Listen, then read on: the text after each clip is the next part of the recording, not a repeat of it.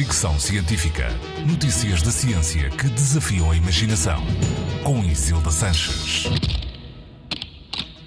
Neste século fala-se muito de alterações climáticas. A ciência tem vindo a mostrar que não há como escamotear a questão. Elas existem e fazem-se sentir um pouco por todo o mundo. Ainda assim, continuam a existir negacionistas e pessoas que relativizam o seu impacto. Talvez por isso seja tão importante perceber que a Exxon, uma das petrolíferas americanas mais poderosas, sabia das alterações climáticas e do impacto negativo dos combustíveis fósseis já nos anos 70 do século XX e agiu em sentido contrário ao das suas próprias descobertas. Ou seja, há 50 anos, as empresas petrolíferas já tinham evidências científicas de que os combustíveis fósseis tinham um impacto negativo no clima, mas essa informação foi voluntariamente ignorada ou até escondida.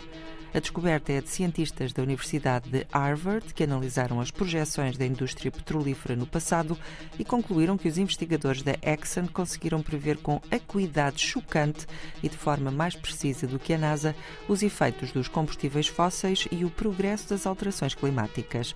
O estudo analisou mais de 100 relatórios feitos pela empresa entre 1977 e 2014 e foi publicado na Science. Apesar de estar na posse destas informações, a empresa sempre teve um discurso que levantava dúvidas sobre as alterações climáticas, classificando-as como uma teoria e chegou mesmo a pagar publicidade em que sugeria que as alterações climáticas eram um fenómeno de causas desconhecidas.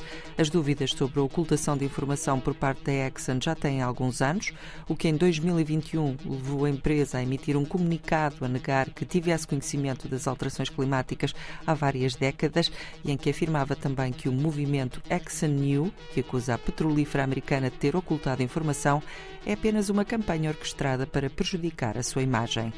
Tudo indica que a Exxon não era a única companhia petrolífera que tinha este tipo de informação. A Shell é outra empresa que parece ter recebido informação sobre a questão sem ter tomado medidas. Fricção científica.